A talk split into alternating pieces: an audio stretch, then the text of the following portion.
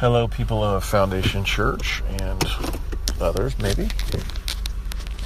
Today I'm going to do a recap of Sunday's sermon, which was called False, but Still a Prophet. And um, the message was about John chapter 11, verses 45 through 54, where Jesus had just healed Lazarus and risen him from the dead, or raised him from the dead. And what happened afterward. In fact, chapter uh, 11, verse 45 starts with the word then, and that's what then is referring to. Then, then when? Well, then, right after this incident occurred, um, this miracle was such an incredible miracle that something had to be done one way or the other. Either you had to believe, uh, or you know, you had to admit you were going to just reject Christ. The the miracle was. Um, in a stark way, greater than the other ones. You know, turning water into wine, walking on the water, uh, healing sick people, uh, even raising uh, the dead. The people had just maybe died, or you know, the the the widow of Nain, her son, her only son, uh, you know, he was on his way to burial, and even though these, you know, other miracles had people being raised from the dead, this was a situation where Lazarus, who was well known by everybody, and people knew that he was sick, and people knew that he was dying, and people were there when he died. There were a lot of Jews who were there when he died um, and they knew he was a friend of Jesus. So there were messengers. Uh, time goes by. He's in the ground for four days. Uh, he's at the point of decomposing and he smells. He's wrapped in grave clothes. This miracle of of them having to roll the way of the stone and him coming out in the you know uh, in his in his mummy's you know, mummy outfit, basically. This is huge. And when this is over, it says that many of the Jews that had been around then believed. But then it said there were these other folks. And what the other folks did was they realized that something needed to be done. That, in their own words, if something isn't done about Jesus, everyone in Jerusalem, everyone in Israel will believe in him. And so he's got to be stopped. And in my message, I likened it to how World War One started. You know, give the give the right people the wrong information at the right time, uh, and you may not be the one who does something, but you you know uh, that what they're going to do with this information. You know, in World War One, there was a man whose name was Gavrilo Princip, and he was a uh, a Serbian national, and he would hang around a bunch of these radicals. And they, there was this bar uh, in Sarajevo, and uh, they would sit around and they would talk about what are we going to do about these these Austrians, and they hated them. Uh, they they had a leader of their country, and his name was Franz Joseph. In fact, we were just at his palace and we were visiting over there. Pretty incredible stuff. But he had an heir, and and he he was an old guy, and when he was about ready to die, he had an heir, and his name was he was the Archduke uh, Ferdinand, and so he and his wife came to Sarajevo, and they were going to they were going to do something that would really, really, you know, they were making it. They were making a point of being there in this place at this time, and it was very upsetting to the Serbians who hated these, who hated them. So anyway, so these guys are all uh, gathered in this coffee or in this in this bar, and uh, a guy comes in knowing that all these radicals are in here, knowing they're all sitting around thinking something's got to be done. We got to stop these people. They're angry about Archduke Ferdinand and his wife visiting. and he basically sets a piece of paper down on the table giving the published parade route. And so, you know, the rest is history, literally. So, you know, I won't go into the whole story, but, you know, Gavrilo, uh, Princip, and a bunch of these guys, six, I think there are six of them actually, they go along the parade route with bombs and guns and stuff, and, and they, they fail you know, the first few people who try it fail, but eventually uh, Gabriella Princip uh, kills the Archduke and his wife. This is this is what changed history, which caused World War One and ultimately even World War Two. So I'm throwing that out to say these guys were coming and they were giving this information about this miracle not as a way of spreading good news, but as a way of trying to incite violence, and obviously it worked. So they go to the Pharisees and the chief priests, and in particular, Caiaphas, the high priest, was there. And you'll read in the story, it says he was high priest that year. Um, part of the, you know, part of the backstory here is that a high priest was supposed to be a high priest for the rest of his life.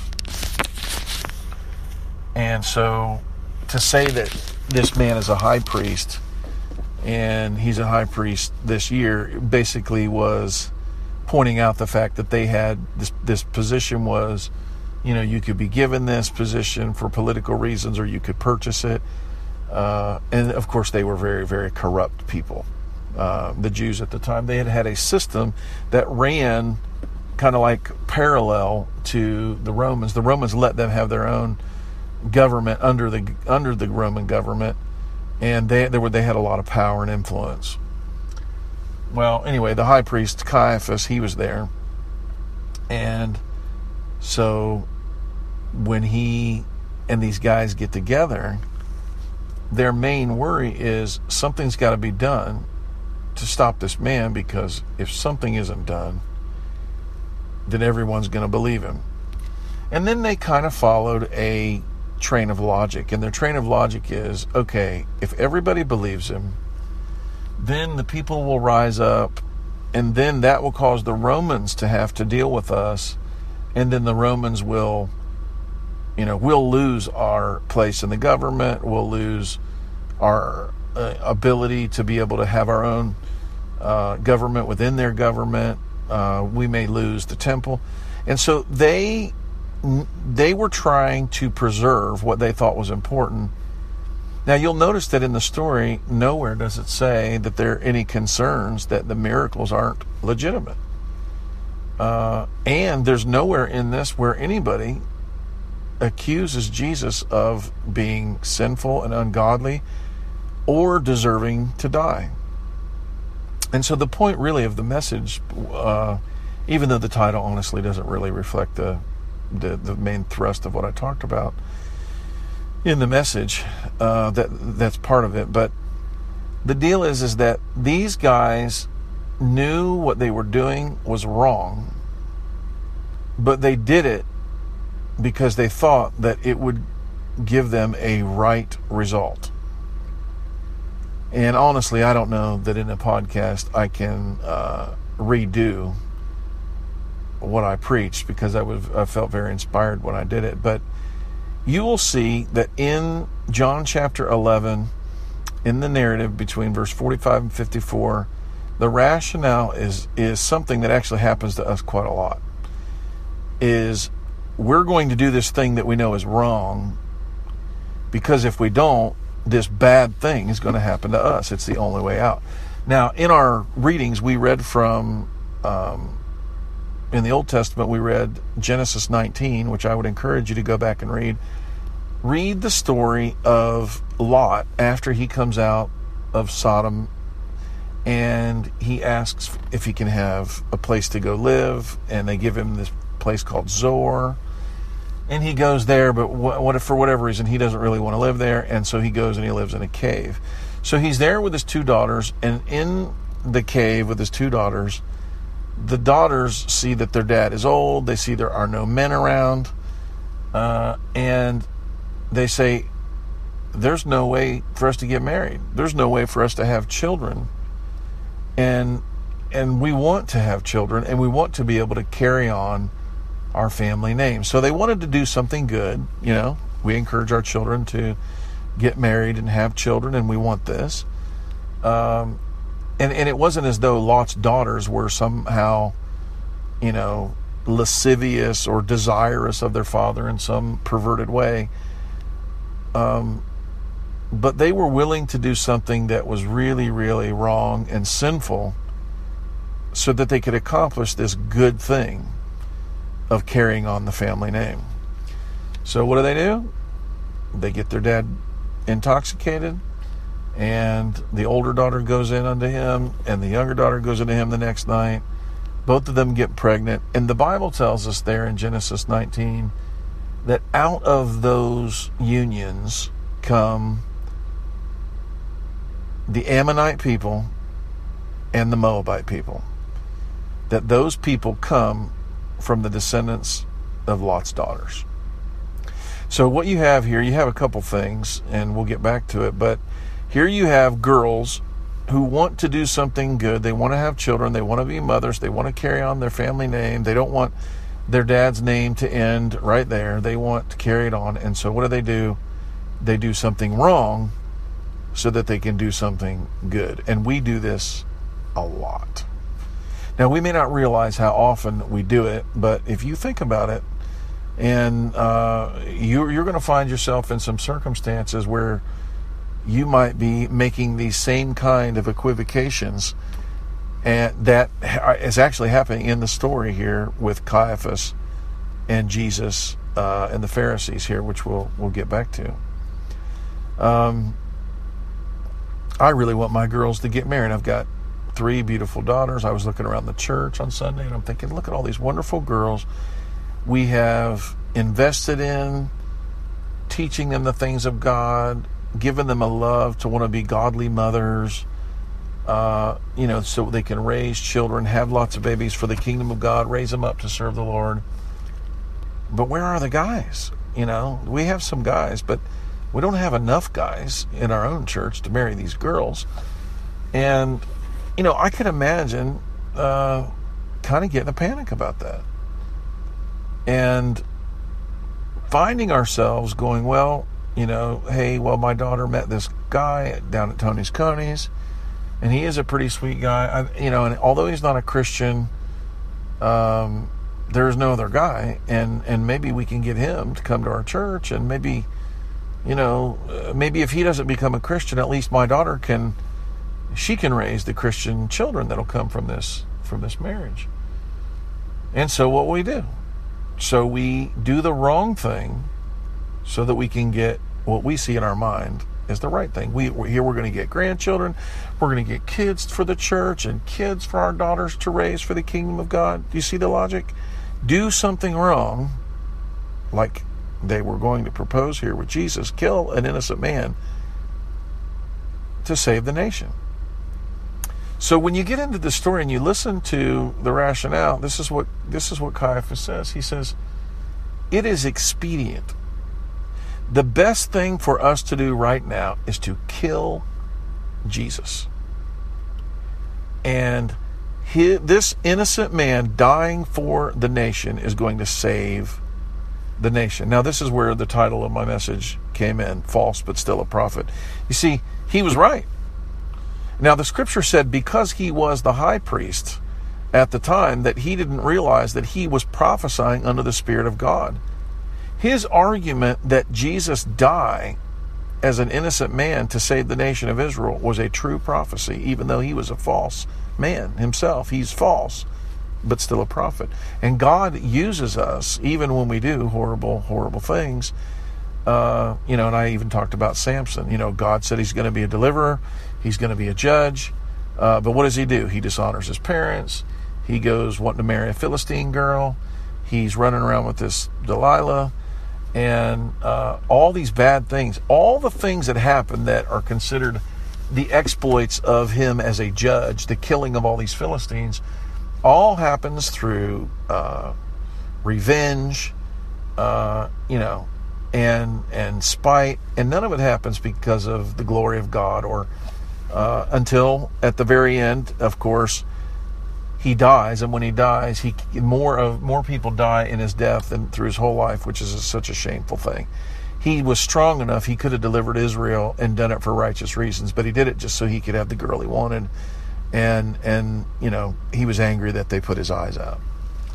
So even though he is still a judge. You know, God still he's still what God said he was going to be. It really isn't uh, an example worthy kind of a guy. Nobody wants to be a Samson. I don't want any of my kids to be one. I would love them to do great things for the kingdom of God, but I don't want them to do it that way. But anyhow, so so as we go, you can read it yourself uh, in John 11. We hear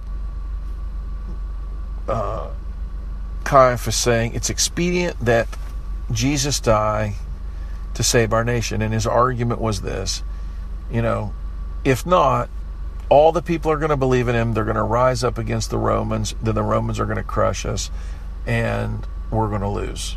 And and so, in order to save our nation, of course, he was thinking of saving the nation in a you know fleshly sort of a way. He wasn't really thinking about salvation in the way that we think of it. He's thinking of it more like being saved, as in someone throws a life preserver to you when you're out in the water about to drown. So here we have the people there. He tells he tells me he says, "You people don't know anything."